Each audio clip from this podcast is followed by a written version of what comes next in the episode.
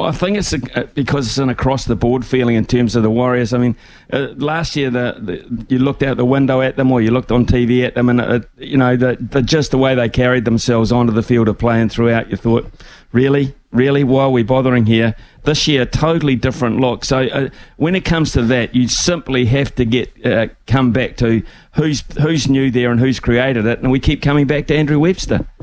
Absolutely. And they look like a settled outfit, and they have looked like a settled outfit from the word go. And Andrew Webster's made such a difference. I, don't really know what the secret sauce is to Andrew Webster's coaching style, but whatever he's done there, he's managed to get A, the best out of his players, and B, get the entire playing group on the same page. And as you rightly point out, I mean, over the last couple of seasons, and especially last season, you, you just didn't know what you were going to get from the Warriors. I, I speak to so many um, greats of the game and past players of the game. Matty Johns will be on my show this morning, and, and he's one that used to say or says all the time that when you faced the Warriors, you knew that you were in for a tough game and it was going to hurt and it would hurt for the rest of the week. And so they used to hate going over to play the Warriors because of the the um, the dominance and the physical factor. So the lesson in all of that was that the New Zealand Warriors stood for something.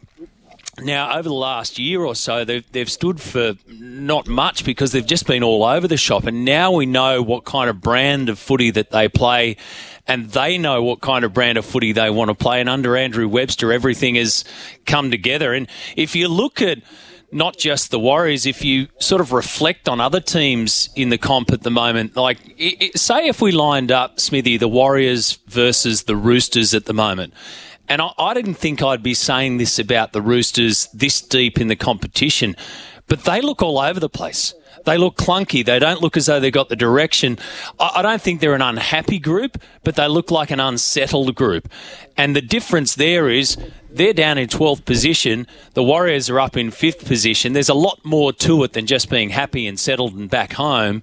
But I think that's a clear reflection of what's going on at the Warriors home front and perhaps what's missing at a team like the Roosters at the moment.